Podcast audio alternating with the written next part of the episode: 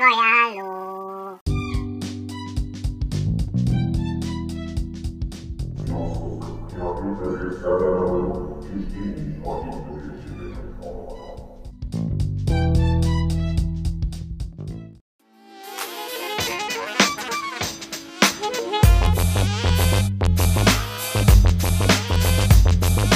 Én a Péter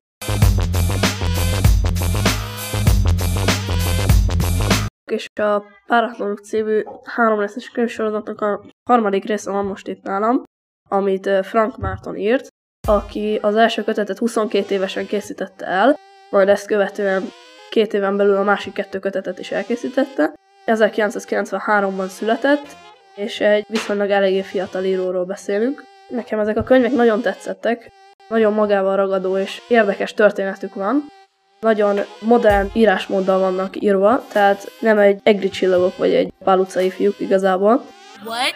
What did you say? A valós világunkban játszódik, csak egy pár fantasztikus elem van bele áthelyezve, amitől még jobb lesz. A könyv maga arról szól, hogy 13-14 éves fiút elrabolnak, akik egy tesztet megírtak, és ez alapján a világ legokosabb gyerekeinek voltak kihirdetve és elrabolják őket, és egy pusztán hagyják őket Oroszországban egy pár felszereléssel, és ott kell túlélniük.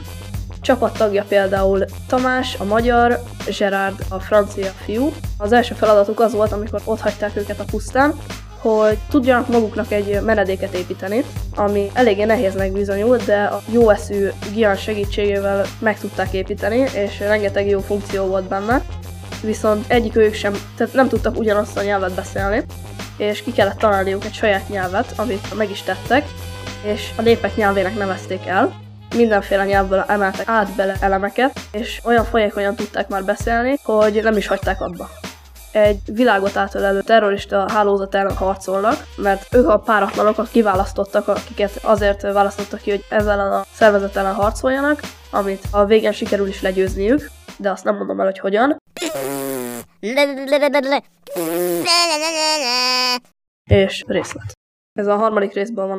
Mint minden helyiség a Skyrimen, a konyha külső fala is lágy ívben hajolt föléjük.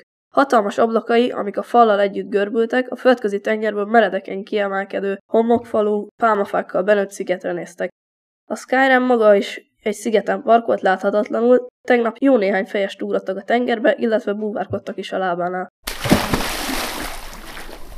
Rengeteg apró haluszkát ott rajóban, vörösen, ezüstösen és aranyszínben villogva. Gian Luccia kérésére jöttek ide, közel az olasz partokhoz.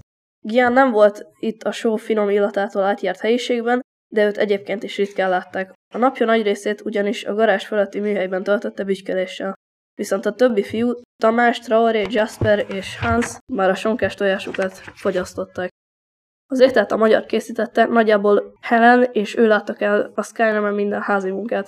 Mint mindig, most is a szőke felzselített hajú Hans vitte a szót, felfelt csillanó szemmel, teljesen beleélve magát vicces történetébe, aminek igazságtartalmát rendszerint el kellett osztani kettővel. A fekete bőrű Traori hibátlan fehér vigyorral arcán, Tamás, akinek olyan volt a haja, mint egy szénabogja, vidáman nevetve, Jasper viszont szokáshoz híven, lekezelően grimaszolva hallgatta. Bár most nem látszott rajtuk, Gerard sokszor érezte, hogy őket is csüggeszti a jövő. Hogy úgy érzik, a korlátlan szabadság mégsem olyan jó. Hogy azon túl, hogy élvezik a pihenést, tenniük kellene valamit, valami fontosat.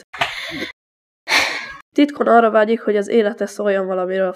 Jutottak eszébe Curamoto Helenhez intézett szavai. Szeretne tenni valamit. Valami fontosat, ami mindent megváltoztat. Nincs igazam? Tényleg ilyenek vagyunk, gondolta Gerard.